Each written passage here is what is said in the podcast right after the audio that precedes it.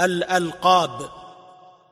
واعن بالألقاب فربما جعل الواحد اثنين الذي منها عطل. نحو الضعيف أي بجسمه ومن ضل الطريق باسم فاعل ولن يجوز ما يكرهه الملقب وربما كان لبعض سبب. كغندر محمد بن جعفر وصالح جزرة المشتهرين